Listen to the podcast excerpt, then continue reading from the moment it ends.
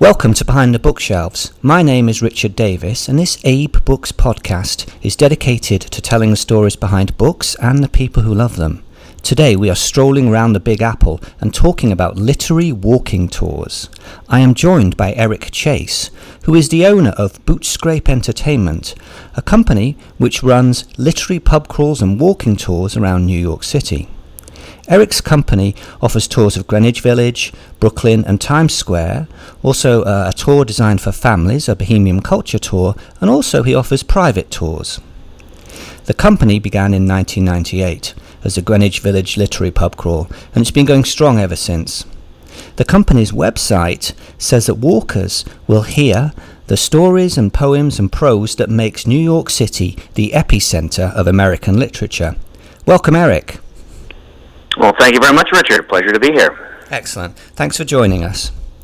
Now, uh, my first question. Um, I presume your walking tours include uh, stops at pubs and bars because pubs and bars have been such an essential part of the, the city's literary community over the years. Well, we actually like to say that drinking and writing probably gets its start when the first caveman discovered a fermented berry and some paint and was painting cave drawings on the wall um, but it does sort of go hand in hand.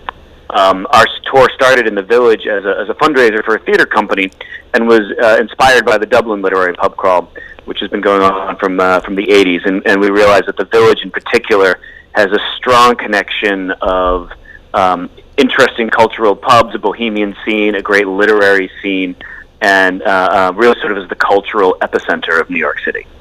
Okay, so let's start with the, the Greenwich tour. C- can you tell us what, if I went on it, what would I see and what would I hear?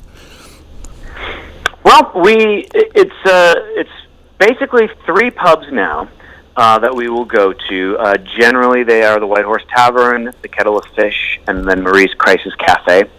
We've tried to find uh, older bars that are still in their older buildings that have a strong connection to the literary and artistic community as time has gone on, certainly in 1998, there were a plethora of these bars that we could have chosen from. But as the uh, the dynamic of New York City has changed and the dynamic of the village has changed, they're becoming fewer and far between. But at each bar, um, we'll have time for a drink, and while you're enjoying your drink, we will tell you some of the history of the bar. We'll talk about some of the writers that went there. We'll give you a few stories just of the neighborhood itself, and then we will perform some snippets of some of the writers' work. Right. Now, um, I have to ask about the White Horse Tavern. Um, even before I came and lived in North America, I knew about that place and I knew about Dylan Thomas. Uh, do other people, when they're on the tour, ask about Thomas and his exploits in that bar? They do, and we actually have people who will approach us afterwards sometimes who have overheard our, our story um, to ask for some more questions, and it still has that reputation because um, it has such a strong connection, obviously, to Dylan Thomas as being uh, this, allegedly uh, the place that he drank himself to death, which is, um, you know, part of the mystique. I think. Um, obviously, the the truth of the matter is a little bit more uh, elaborate than that, but it was a very favorite watering hole of his whenever he came to New York City. Um, there's some wonderful pictures of the time that he was there, and he really felt a strong affinity both for that bar and for the uh, the, the community in that area at the time that he was drinking there. Uh, can you describe it to us? What's it like? Well, it has recently had some renovations. It was recently uh, bought out, um, somewhat controversially, um, not quite a year ago now, um, and they've done some remodeling, which uh, I think has, has done a fine job of trying to maintain some of its historic allure um, while also making it uh, a little bit more accessible these days. But um, if you walk in, it has much of the same uh, architectural interior um, for the most part as from its early beginnings, as much as obviously as possible with maintaining an older building. Um, it has the great tin ceilings up above. Um, you really see some of the dynamic over the molding around the uh, the edges. Um, the bar is the original bar uh, from back in the uh, the late 1880s. And uh, what has happened over the years is originally, and during Dylan Thomas's year, it was just a corner bar. And as as the years progressed, they bought the building next to it and the building next to it, and kind of made a pass through. So now it's technically what was once three single family houses with businesses in the bottom that have now uh, all sort of one address. if you will. And if you look at the outside, you can see the three different levels that are there. Um, and uh, um, it's uh, a lot of decorations, obviously, of Dylan Thomas, as well as sort of the neighborhood at the time. Um, you walk in, there's a beautiful big mirror behind the bar there.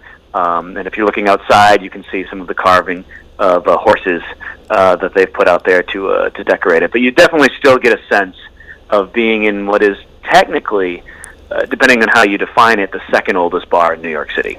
Right. So it's historic too. It, it sort of reminds me a bit of uh, the Eagle and Child in Oxford, which is where the, the Inklings drank. So Tolkien and uh, Lewis and other writers would drink in that pub. And I can't think of many pubs with many more literary connections than these two. No, you know, and uh, especially that history, I think the, the competitor on our end would be uh, Chumley's Bar, which was a former stop until it collapsed and uh, has recently reopened uh, again under some controversy. Um, and shockingly, the neighborhood sort of fought back against it. But Chumley's was an old speakeasy that uh, at one point had over 400 book jackets along the wall that were all allegedly written there, and was the real hot spot for the Fitzgerald, Steinbeck, Edna Millay um, time period. Uh, and uh, it's still open now. It's definitely had a lot of work redone on the inside, um, and it's open later in the day than our tours run, but still catches that history. And that was probably uh, a, a strong competitor for one of the most iconic literary bars, certainly in New York City. Okay, and Washington Square. Um, can you explain the literary, the many literary connections that that square has for you? Uh, goodness, um, there is a lot, and, and, and actually, if, you really wanted to consider Greenwich Village as being a living, breathing entity, Washington Square is the heart and soul of that uh, of that entity.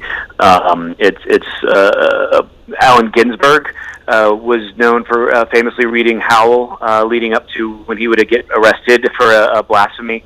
Um, did not help that he would often strip naked when he was dancing around reciting his poem, but he has uh, several famous readings that he would do there. Um, the northern edge of Washington Square uh, is uh, a site where Henry James's grandmother lived that he spent a lot of time at. Uh, he was born around the corner, and so he spent a lot of time in Washington Square and, of course, wrote a little novella called Washington Square. Um, I just recently reread it for a second time, and I always enjoy hearing descriptions of how Washington Square was a place where they would go away from the noise to someplace quiet and peaceful. and if you go to Washington Square now, it is sort of the opposite of uh, pri- uh, quiet and peaceful, uh, although it is still quite beautiful. Um, you had um, uh, Edith Wharton. Uh, also grew up for a while on the on the north side of Washington Square, and her novel Age of Reason really kind of captures her struggles with the old New York money that her family came from, and this bohemian cultural writing scene that she was getting swept up in in her uh, early to mid twenties. And it's a real great dynamic of just that that how the two cultures were coming together, um, both peacefully and uh, um, you know kind of butting heads as you would. Um, you had uh, uh, the arch itself as a site of an uh, an arch conspiracy with an attempt to secede from the nation um, back in 1917. Um, it was really more of a joke, but you had uh, uh, Marcel Duchamp, you had uh, Gertrude Drick, who was a poet and an aspiring painter, John Sloan, who was a well-known painter of the time um, and still well-known by New York uh, art critics today. Um, and they all went up there and covered the arch with red streamers and declared uh, a free republic of Washington Square. And so there's that dynamic to it. Um, you had uh, Kerouac spent a lot of time around there. Edna Millay, um, spent a lot of time in that neighborhood. You had the Provincetown Players across the street, um, and they were really the innovators of the off off Broadway theater scene. Um, so it really is just a, a dynamic. I could go on and on. It's, it's a real dynamic square, um, and and its history even goes back beyond literature to a place of uh, public executions, military parades, and a potter's field at right. one point, and it's uh, estimated that there are over 19,000 dead bodies buried in the middle of Washington Square. Goodness. So, um, who leads the tours? We have a team uh, of about 12 to 15 people, depending on uh, everyone's schedules. A lot of them are uh, actors and directors, myself, uh, uh, actor and director when I still can. Um, we have uh, we have a few lawyers. We have a, a Goff librarian. we have a, a, what we like to refer to as our, our curmudgeonly older historian. We have um, a museum uh, installator. Uh, uh, I don't know if installator is a word, but I think we all understand what I meant. but uh, we have a real eclectic group. Uh, we will go in often in teams of pairs, uh, which is the way we prefer to do it. Sometimes we'll go fly solo, depending on the size of the group, um, because we like to have a little bit of that interactive dynamic that we think gives it a certain life to it. Um, but it is an eclectic mix, and many of them come from a very strong theatrical and performing background. Excellent. It sounds like a lot of fun. Uh, and who comes on the tours? Are they the classic book nerds? You know, we get a we get a mix. I think probably the best description is we'll usually get couples where one of them is really interested in the literature and the other one heard that they were going to bars and said, "Sure, I'll tag along." That's kind of the uh, the overarching dynamic. Um, we definitely find that as a literary tour, there is a bit of a niche market, um, but we also get a lot of word of mouth. Uh, people who've come on our tour highly recommend us generally um, because we tend to be a little bit more of a unique uh, uh, tour. And um, I think that what uh, uh, we're getting really good ratings. We we, we may have uh, less ratings than some of the newer companies who are more savvy on the internet, but we uh, we get very high ratings, and that helps direct some people to us. Uh, and, and I think it's very quick that you don't need to be a literary nerd, if you will, to enjoy the tour. It's very accessible, and uh, the, probably the biggest danger is that your reading list will expand by the end of our tour because you'll have a lot of books you'll want to check out. Right. Um, so at the start, I think you mentioned about some changes in, in Greenwich. Does Greenwich still have a writing community today? I wouldn't say that it does in the way in the past. I think that you'll find that most of the artistic community that is there is more along the lines of uh, the celebrities. Uh, for a long time, the Olsen twins, uh, Liv Tyler, uh, Sarah Jessica Parker. Um, you have a lot more of that wealth that has been coming in, so it's more established and not quite as uh, uh, anti-establishment and inflammatory and uh, uh pushing the boundaries of culture that uh, you used to see. Um, there are still some who've been there uh, long enough to still have some rent control or who own their own homes. Um, but a lot of that cultural scene has really been squeezed out um, by, by sort of the, the natural progression of gentrification. Right, okay. Now, you've also got a tour for Brooklyn, and I'm thinking that must be, well, pretty much just as interesting as, as Greenwich, really. I'm thinking of all the connections with Capote, Walt Whitman, Hart Crane. Can you give us some flavour of what, what we uh, see on that tour? Yeah, I mean, it's obviously it's a, all of our tours that are the pub crawls have a similar format of uh, you know we try to have time in a bar to enjoy a drink and, and get a feel for that establishment as well as the community. Um, but it is true, obviously Whitman is, is really sort of one of the iconic starting figures. But um, it's uh, uh, I, I'm really fond of what we've put together for the Brooklyn tour. We capture uh, three neighborhoods. We start out in Brooklyn Heights. Uh, we go through Cobble Hill and we end up in Boerum Hill and you can really get a sense of just how each of those neighborhoods are so unique uh, and what is really a very short walk in the end um, between the bars. There's a, a lot with Norman Mailer there. Uh, we have a, um, a little bit of H.P. Lovecraft that we found. Um, we have uh, uh, uh, the Phantom Tollbooth.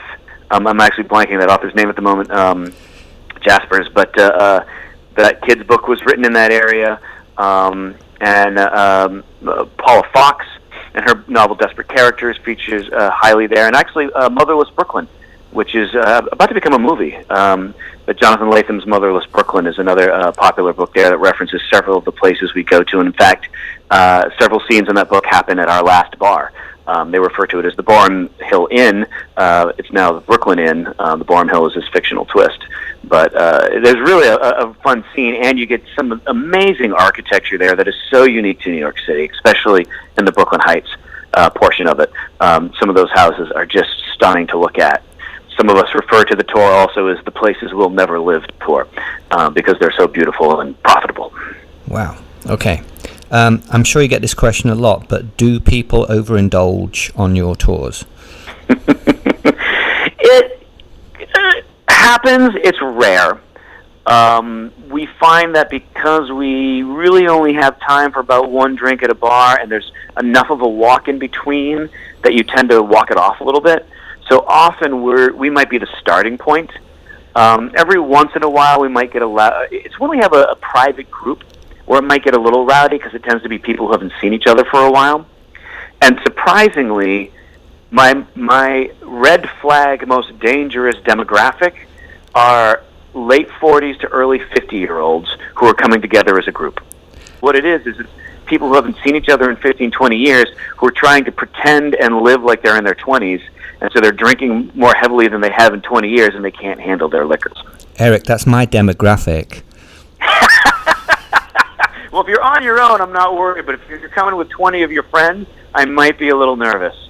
Well, I should have I should have come on your tour 25 years ago, and then we'd have been fine. also, for a moment, I thought you, you were going to say librarians would be the rowdiest demographic. We get a lot of librarians, and we actually get a lot of book clubs, which are because neither, really surprisingly. Um, and they they all can get kind of rowdy, but again, in a three-hour period with a drink uh, a drink bar, um, it's hard to really kind of get overindulged unless you just continue on. And I think that's where we will see. Um, some of the more interesting post-tour stories um, is the people who hung out at the last bar, sang a few songs, had a few more drinks, and uh, and kept wandering. Right. So, how far would we actually walk, and how many bars would we actually visit on a typical tour? Uh, the three tours that we that we run that are our pub crawls, the uh, um, Greenwich Village, uh, Times Square, and Brooklyn, uh, all have a similar format. They're uh, three bars each. Um, if we have a private tour, sometimes we will do two, or we might go up to four, depending on the group, uh, the timeline, and the needs. But our, our regular scheduled tours uh, will be three bars. Um, it's about 30 minutes of meandering between bars. Um, if I were to have to look at the distance, it's probably somewhere between just uh, just a little below or just above a mile in the end. But it's a, at a slower pace, and it's split up with obviously uh, two rest stops in between. It sounds like a lot of fun. I think we could manage it. I I have found that the people who do the tour, I rarely advertise for guides. Every so often, I've had a few auditions um, when uh, my guides start getting married and having kids. But the uh, uh, most of the people are people who heard about it or came on it and just fell in love with what we do. And so I think that one of the things that is special with us is it's not it's a passion for our particular tour. It's a passion for the writers. Um, we really we really want to to both honor and enjoy the history, but of the writers, and and remind us how so many of these writers shaped the world that we live in today, and inspired the artists and the writers of today, and that much of what we enjoy comes from these people that whose names we've forgotten or we may have heard of but haven't read. And so, you know, we want to encourage people to read the modern artists, but we want to remind people of sort of our roots a little bit. And so I think there's a certain passion that we have with our guides that uh, um, I think is a little unique and something that I found people have commented on who've gone on other tours. Um, and I think the other thing that we have, and, and this is partially probably my my interest as my both as being a history nerd and a literary nerd, is the amount of research that we're doing. When I uh, when I really took over and started running this solely on my own, I wanted to find sources for a lot of the information, and we've become a bit of a mythbuster uh, especially in Greenwich Village on the tours, because there's a lot of misinformation. There's a lot of tours that don't mind stretching the truth or even adding unfactual things, and we really try to take pride as much as possible to, to tell tell the fun story, but make sure we're telling the true story. Um, and I think that's another unique twist that we bring to the community. So we're back to books as we always do. Um, and I have to ask my final question, which we ask to everybody what book or books are you currently reading? Well, I just finished If Beale Street Could Talk by James Baldwin, um, who is probably one of my favorite uh, authors from the tours. Um, we talk about him briefly on the Village Tour. Uh, I am starting a, a book called This Mad Ideal by Floyd Dell. He was one of the earliest village denizens who really kind of shaped the mystique of the village as we know it. He was part of that first class if you will, of village bohemian and writers, and he was also memoirist. And his memoirs of those early years in the village is part of what romanticized um, the village, and I think made it more attractive for future generations to want to come be a part of it, even though his name has kind of been lost. And uh, um, I am actually also uh, midway through um, the, the Fellowship of the Ring, uh, which I am rereading uh, to get in touch with my youth again and uh, uh, so I might have to check out that Inklings pub next time I'm across the pond. Indeed, indeed, it's a good one. Um, do you ever discover connections you didn't know about, say, with Brooklyn and, and Greenwich Village, uh, as you read new books? Constantly. Constantly, and our tour is constantly changing, and, and I, I often run the risk, and I've had to really work with my guides to keep the tour within three hours because we get so much more information. And often, what I find is I'll start doing research and I'll see a name. I'm like, oh, I can connect that person to the village, and then that leads me somewhere else. And so I might have been researching, say, James Baldwin, but three hours later, I've got 15 different authors. and now, and I'm in Brooklyn, and I keep tagging new links and finding new sources, and I'm ordering new books um, because there really is so much of a, a, a commingling if you will, of a lot of these writers, and, and especially with with the Brooklyn and the Village, because many of the Brooklyn writers were Village denizens who wanted to kind of get away from the noise, if you will, and so it's sort of often known as Little Bohemia.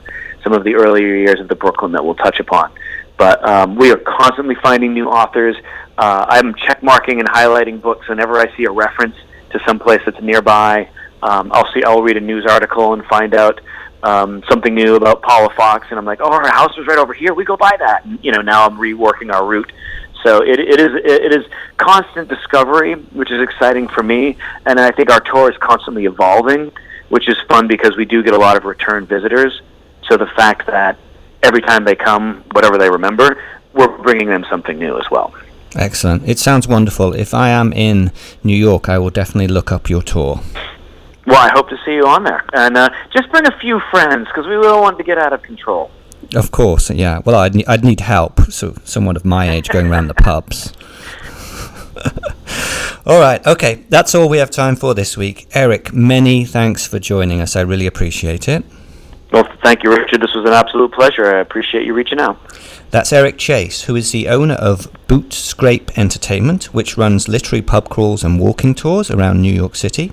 You can learn more about Eric's walking tours at literarypubcrawl.com, literarypubcrawl.com. And we hope you enjoyed the show, and we'll see you all next time. Thank you.